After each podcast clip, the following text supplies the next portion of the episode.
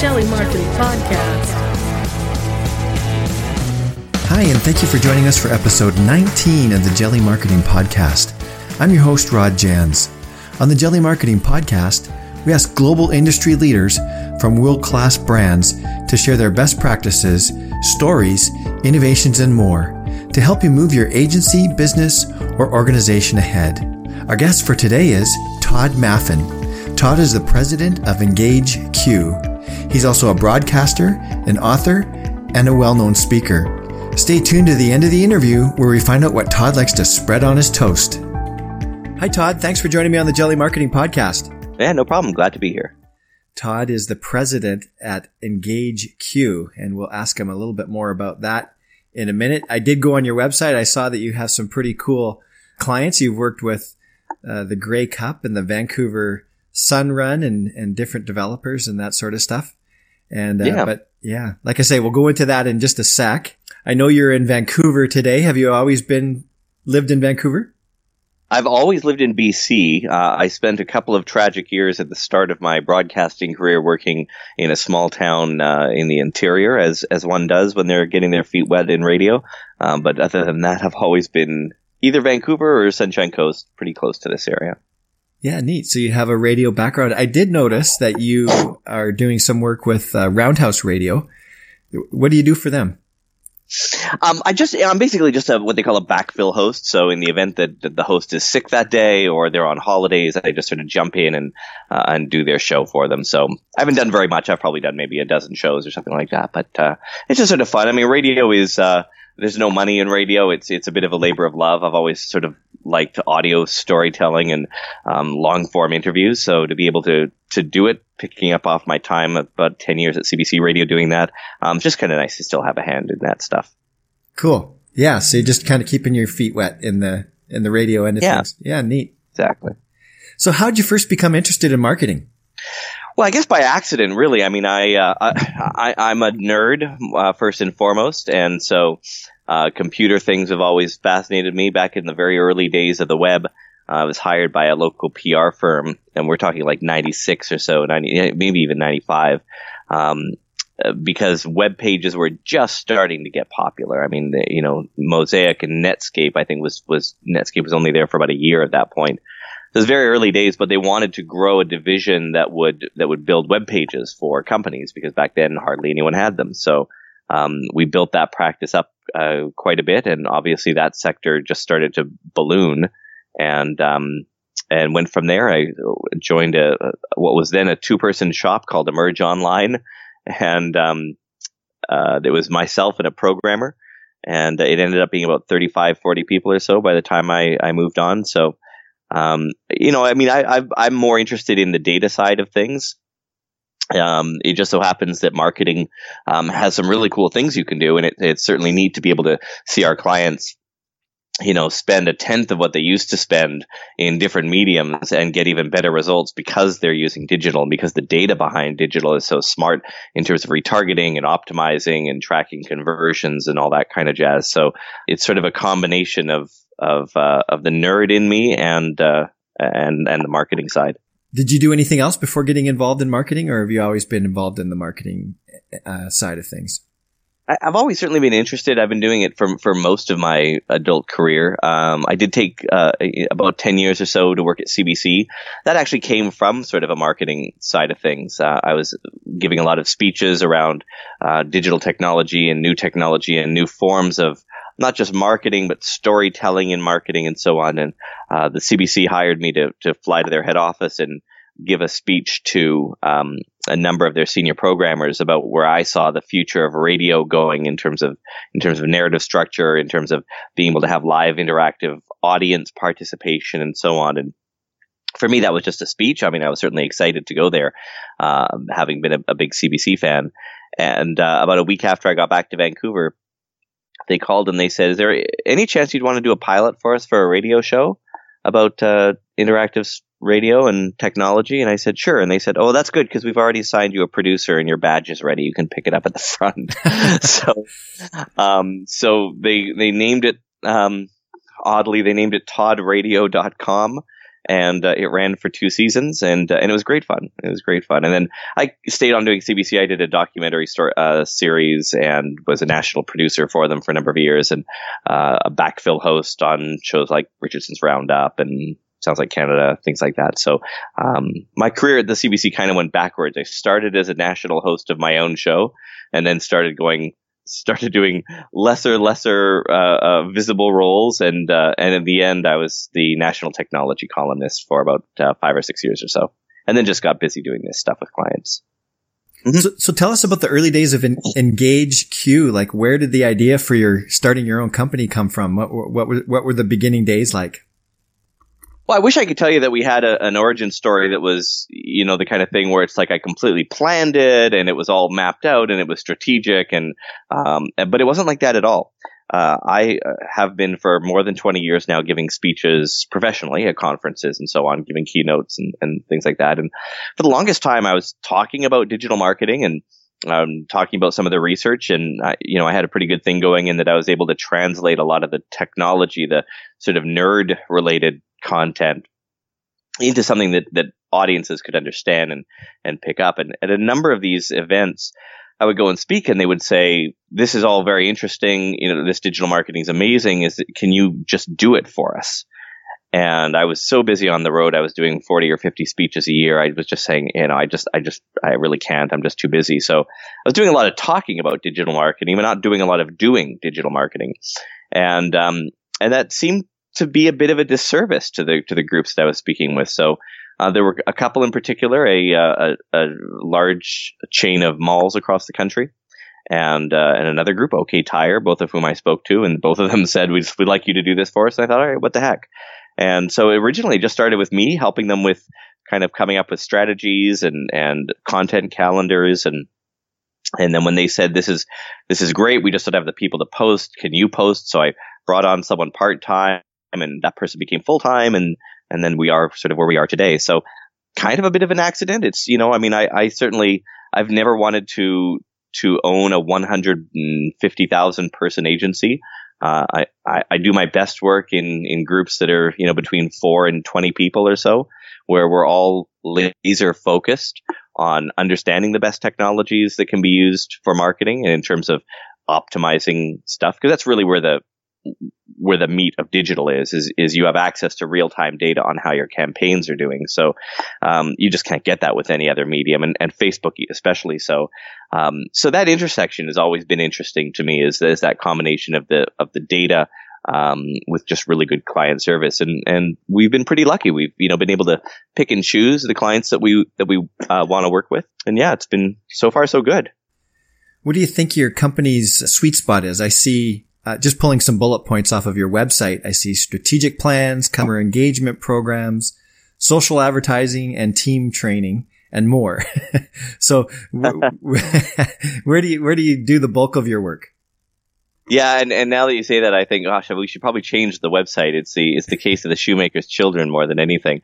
Um, you know, where where our strengths absolutely lie are in two areas. Uh, the first is in social engagement, and we there is no team uh, better in North America in terms of the quality and tone uh, and speed of social engagement. I mean, if you were to to at at nine thirty at night tweet the Grey Cup, you know, you with something bad, you know, and say and say, it's, it's, I don't know, I hate football or something. Someone on my team will get back to you with you know a, a really good response. So that's the first area that we're really strong is we do a brand briefing at the beginning of all of our client contracts and a lot of that stuff works around tone and, and voice. You know how do we speak in the right brand and so on. And and that drives everything behind it. You know when you have a good tone and voice and you respond quickly and you can pick things up with with the right tools um, that drives engagement in the channel. Engagement especially on certain platforms, Facebook and Instagram being most notable, um, the more engagement you have, the stronger organic reach you have, meaning it's cheaper to reach people because you don't have to advertise. So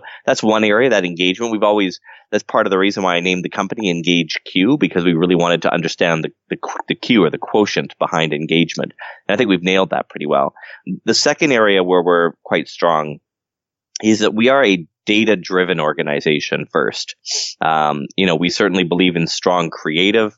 Uh, we believe in moving quickly, but we don't believe in either of those two at the expense of, of good, solid ROI. So some of it's not very sexy. You know, we spend a lot of time in, in spreadsheets and, and looking at back end dashboards of, of performance and tweaking things. Uh, we run an ad campaign for a client. We won't just run two or three ads. We'll run 96 different variations of each single ad and, and run that for a few days until we get a good data set, understand which variations are performing best, and then turn off the ones that are underperforming and shift the budget to the ones that are overperforming. It's all very basic, but not a lot of agencies, I think, have the time to be able to, to get into the uh, into the nuts and bolts of data. So um, that's I think where our our two strengths are. Both of those things are so important, aren't they? Aren't they? Is engaging the customer and then getting a return on investment? Because do you find a lot of a lot of companies are reluctant to get into social media because they're they're unsure about the return on investment? They are. They are very much so. And I mean, it, this is this is part of the reason why digital is great for us because we have past uh, campaigns that we can sort of look to uh, and be able to to estimate stuff. I mean, you can even you can even do an estimated in terms of how many people you're going to reach. You punch in a budget and who your audience is, and most of these platforms will give you a pretty solid number. So and in that way, you can sort of keep tweaking things until you get the ROI that you're interested in. We've gotten ROIs for clients past 27 times. You know, you, they gave us $1,400. I think one client in particular gave us $1,400 for ad spend and we turned that into $32,000 of revenue. So it's a 27 times ROI. And the only way you know what those numbers are is by understanding the conversion tracking and being able to go in and tweak and have multiple variation sets and that's something that that is not is not unique to us, to be honest. Uh, you know, I mean, Darian and and the folks at Jelly who are behind this podcast do a phenomenal job of this as well. You know, there are agencies out there that understand the importance of data, and uh, and that's certainly been an area that we've found to be to be really helpful. Because part, here's the other thing: is that it, it's never difficult to get clients for us because we're able to say, well, here are the stats, here are the numbers uh, you know, instead of just, you know, if I worked for a newspaper or something, I could say, well, here's what the ad looked like. But, you know, I, I don't know. I can't really tell you whether they got any clients from this ad that they ran. I can tell you how much revenue you got from each individual ad. I can tell you exactly to the penny if the conversion tracking is set up right. And on the engagement side, all of our work is public. Uh, you know, if you want to go to to the Kildonan Place Facebook page and leave a review that's really negative, someone on my team will see it within 30 seconds and and so all of that work, our responses out in the uh, out in the channels, those are all public. So we we're able to say you just try it. go look, go check out Oakridge Centre's uh, Instagram account, see how we respond to things, and um, and and once they see that in sort of in the public space, it's it's you know relatively easy for us to start the next part of the dialogue. Well, let's let's try this. This is a bit of an experiment. I hope this works, Todd. Just play along with me here let's sure. let's say um, an example I've brought up several times on the Jelly Marketing podcast is I'm I'm starting my own craft brew place, and I come to engage Q, and uh, I want to have engaging social media, and I want to have you know I, I want to make sure I get a return on my investment. Can you give me a few a few tips? I don't necessarily want to go through the process or be sold on it, but what would you have me do as a as a business owner or to make sure that the, the things that I'm doing to promote my company online are being done uh, correctly? Do you have a few tips for me? Well, I, I, would probably first start by pushing back on the goals that you just gave me, because the first goal you said in that list there was high was social engagement. That's not your goal. Your goal is to sell more beer. yeah, that's the goal. You know, and and and this is the problem, unfortunately, with a lot of with a lot of agencies that are out there is that they they get focused on the metrics that are closest to their eyeball. And the metrics that are closest to our eyeball at the agency level are all the stats, all the dashboards, all the, you know, cost per click and, and cost per engagement and cost per action and, and the number of impressions and the number of followers and the number of likes you have. And, and those are good indicators. Don't get me wrong. There's nothing wrong with having growing audience size, growing sentiment, growing engagement. All of that is good. But at the end of the day, it has to be in service to selling beer and if we don't have a way of tracking that, you know, whether or not sales of your product actually increase or whatever the particular business goal may be, in some cases it's not selling a particular product. You know, we, we've had an organization, a, a, federal government organization retain us because they wanted to get a stronger, better quality, uh, uh, more volum- voluminous, I can't say that word, um, voluminous, um, voluminous, thank you very much, discussion happening around health, around a specific healthcare topic. So, you know, we had to figure out what, what are the metrics that measure that? How do we know that we're succeeding? So, you know, our first step once we retain the client, we do a 90 minute brand briefing call. Sometimes it goes longer or in person meeting, depending on where they are.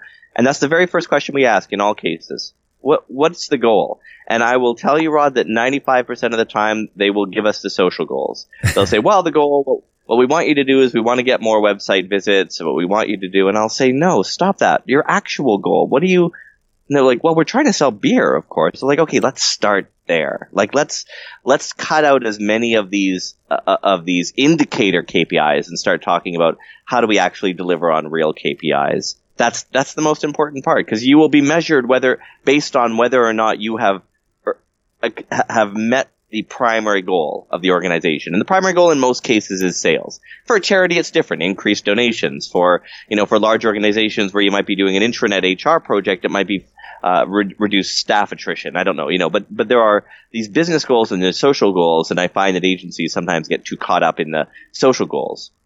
Just out of curiosity, what were the goals for? If you can mention, if you can say it, do you recall what the goal for the Grey Cup was, or the or the Vancouver Sun Run? Their their goals Absolutely. must have been quite different. Yeah, yeah, certainly. There and there's obviously some things that I can't talk about because we're under NDA. But right. um, it, uh, I don't think it would be breaking NDA to tell you that the goal of the Grey Cup is to sell tickets to the Grey Cup. That's right. that's the number one goal that we have. So if you look on our on our the channels that we're produ- you know putting content up, a lot of the posts are in and around that and generating buzz and activity and answering questions in the field. There are obviously some secondary goals. They have a large music festival they're looking to sell tickets for. There's a great uh, tailgate party that's happening. They're trying to recruit volunteers. But all of those are the business goals that we're trying to patch into. Sun Run, very similar. They're trying to sell registrations. They're trying to sell merchandise. So, um, you know, like, like runners and so on. There are some subsidiary goals like, like talking about sponsors and things like that. But that, those are the, those are the metrics by which we measure success because those are the metrics that our clients will use to measure our success or whether or not we've actually contributed to that.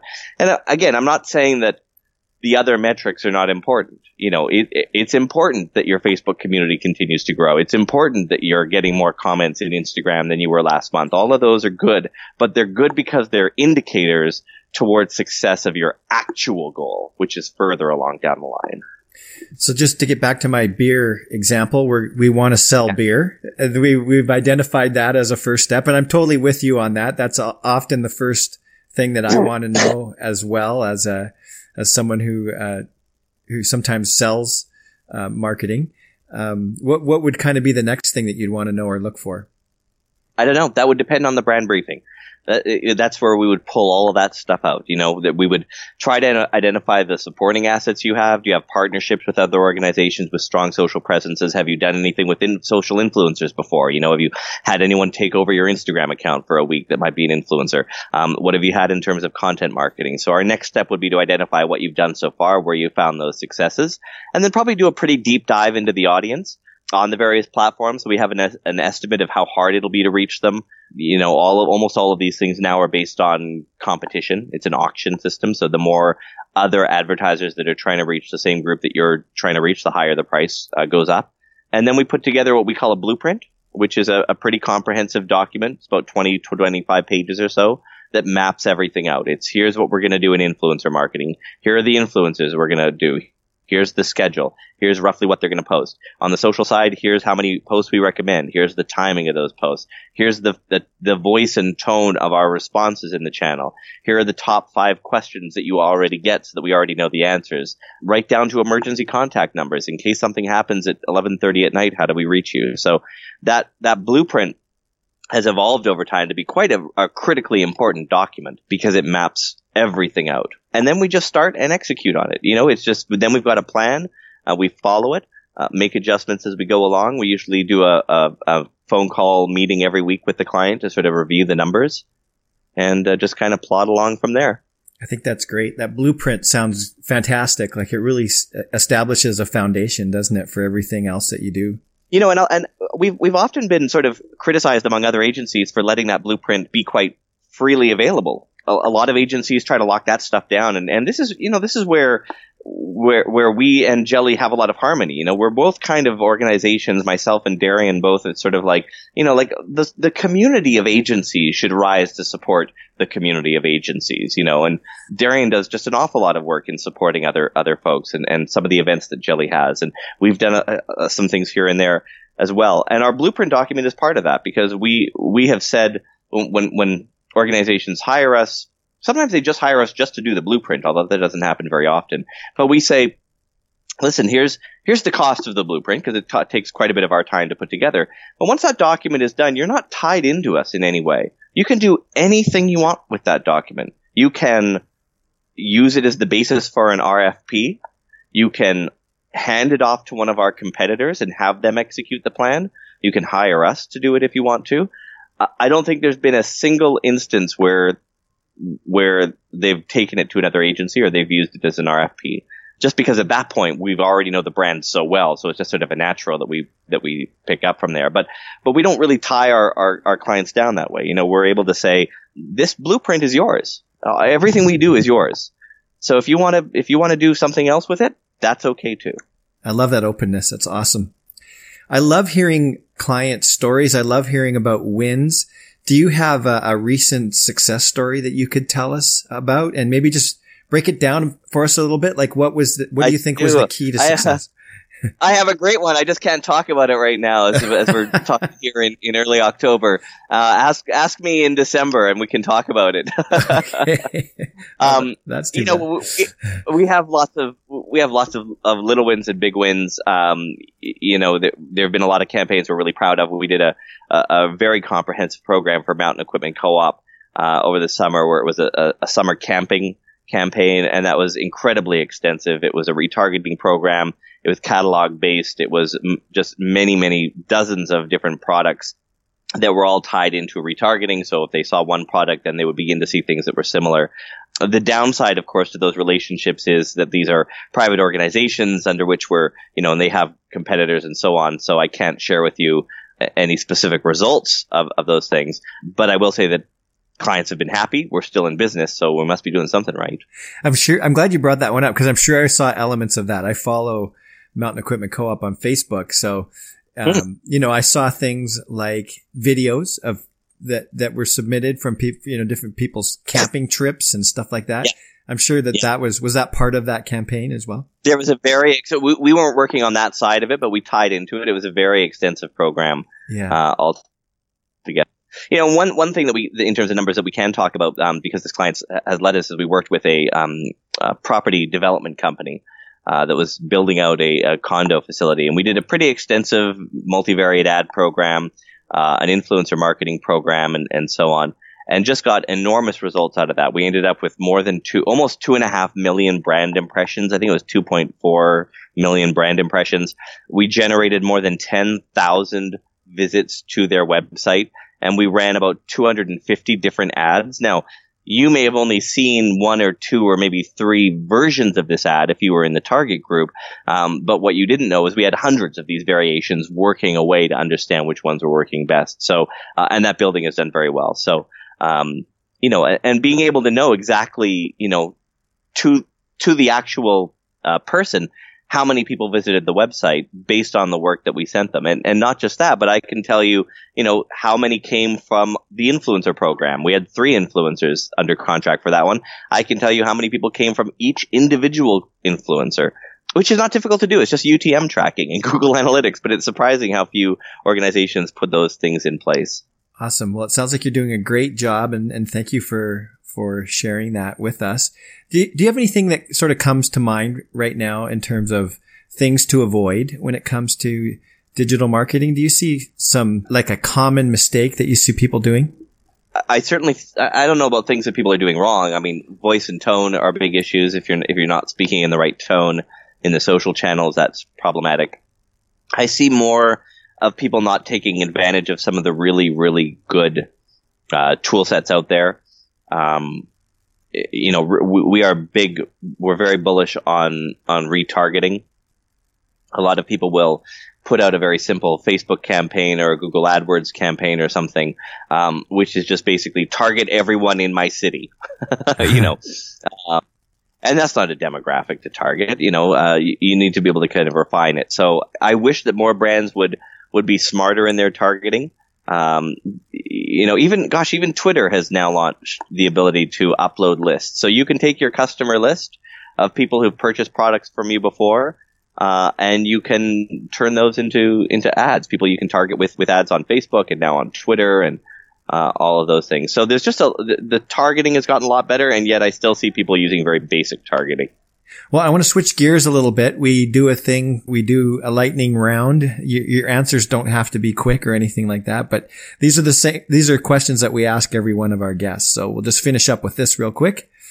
Okay. And, uh, your answer to this first question doesn't have to be jelly, but, uh, because we're the jelly marketing podcast, what do you like to spread on your toast? you know, I, I used to really like lemon curd. Oh wow! Um, but I can't find it these days. So uh, I have toast every night, and I it's usually like a like a kind of a slightly bitter marmalade. Uh, but sometimes I'll just go crazy and I'll put honey and uh, cinnamon on it because I'm sort of crazy that way. You know, I'm, I'm a wild man, Rod. I'm I'm crazy. You you are man. That's the most original answer we've had so far. lemon curd. That's lemon great. curd's amazing. Is it? What what is it exactly? Oh, it just it just looks like it just looks like a, a spread. It's like a sweet lemon spread. You can buy it. It's in the same section as jam. it's like you know what it is. It's like it's like pie filling. It's basically a slightly thicker pie filling. That's oh, okay. basically what it. that sounds more appetizing than it's the word curd. I think that is throwing me off. the second question is, what do you do to handle stress? Hmm. I play a lot of video games, and I don't work too hard. Uh, you know, I mean, we certainly do a lot of, of, work for our clients, but there's some days. Today is one of these days where I've just been on the road, three different cities in six days, and you know, luckily I've got a great team, and and everything is kind of running according to schedule, so it gives me the flexibility to be able to take some time off. I've still been working a little bit, you know, but just not at the at the same pace as as previously. And uh, and yeah, and at night I um I play a lot of Rainbow Six Siege. I'm going to ask you this question a little bit different because we differently because we booked this interview through a uh, an app called Mixmax, and then you told me about another uh, booking tool called uh, you you can book dot me dot com. Would mm-hmm. you mind just telling us a little bit about those? I, I like as I told you before we started recording, I'm always looking for a good, or I have been looking for a good booking tool and haven't really found one yet. But I really liked Mixmax that, you know, when, when you sent that to me, I found it to be really easy to use and booked my first appointment with it today. so you can tell us a little mm. bit more about those tools? Yeah, well, Mixmax is, is, uh, plugs into your, into Gmail. Uh, and it's sort of a set of tools. We, uh, I use it more for tracking email recipients. I know when clients have read certain things or whether emails have not been read. Um, it tells us whether they've clicked links in emails. So it's a little bit, it's kind of a bit of a spy program in that way and it does it the usual way. It puts an embedded, uh, a little one by one invisible pixel there, so it knows when they've opened. It's not perfect, um, but it's got a few other thing, nice things in there as well, like the scheduling that you saw. You can book me is a, a white label program that will look up your Google Calendar, offer people a list of of slots that are available. Uh, when they book it, you can set it up to remind them by email an hour before. I have mine set up to text them one minute before the call with the phone number to dial into our conference line system. So both of those are great. Because of Mixmax, I was able to tell that I sent, I, I sent out a group email. I thought it, at least I thought it was going to a group and I figured out that I just sent it to myself. and I was ah, kind of, nice. I was kind of thinking, why has nobody responded to this yet? Cause it went to uh, seven different people and, uh, it was because I somehow just sent it to me. So wow, nice. yeah. Mixmax saved my bacon on that one. Do you have a favorite life or business hack to share? Some, some sort of shortcut or loophole that makes your life easier? Yes, I do. So I give a lot of speeches out there and usually at the end of speeches, people will come up to me and say, can you get back to me about this or that? Uh, and it's usually one of, of three or four different things and it's usually one of three or four different things. It's, uh, can you please contact us because we want you to speak at our event? It's, can you get back to me because we're interested in hiring Engage Q? Uh, or sometimes it's something more personal. Can you call me? I want to pick your brains about XYZ. So I get their business card and I, I have little positions on the card and I fold a corner of their business card in a certain direction. And when I fold it forward, that means I'm supposed to call them. When I fold it backwards, it means they're going to call me. And then each corner is assigned a different thing. Top left is a speaking lead. Top right is an Engage Q lead. Bottom left is a is something else that's sort of personal, and I haven't really found a use for bottom right yet. So that's you know it, it's kind of a great easy you know instead of just stopping and writing down and you know writing on the card this person wants a social engagement package, I just fold the right corner toward me, and I know I need to call her about this. Good one. Yeah, it is kind of a hassle sometimes to take try to find a pen and write it on the card what the what the person Yeah. wants. That's excellent. Yeah, exactly. And I know there's a lot of things to choose from, and this is sometimes a hard question, but just for the purposes of this interview, is there a cause or a nonprofit that is near and dear to you? I think addiction and recovery is probably the closest one to me, and spinal cord research. My wife uh, works at a spinal cord research facility, so those two are probably the ones that are closest to our heart, anyway. And last but not least, what's the best way for people to find out more about Engage Q or to get in touch with you? Just like everyone else would, just our website, which is engageq.com. Good. Well, Todd, thank you so much for your time today. Lots of good stuff, lots of good, good tips, and uh, congratulations on all your success at, at Engage Q. Great. Well, thanks. It's always a pleasure to uh, to be uh, partnered in some way with Jelly, and um, you know, even though we sometimes compete against each other and sometimes uh, play with each other, it's always great to connect with you folks. Well, thanks again to Todd Maffin from Engage Q for joining us on the 19th episode of the Jelly Marketing Podcast. If you'd like to check out some of the links and show notes from this episode, go to the Jelly Marketing Podcast page at jellymarketing.com and you'll find it under the blog tab of the website. Also, be sure and check us out on iTunes and leave a comment and a rating. We'd love to hear from you. Thanks again for joining us, and we'll talk to you soon. You can fly higher than the sky, shine brighter than the stars. You can have all you ever wanted.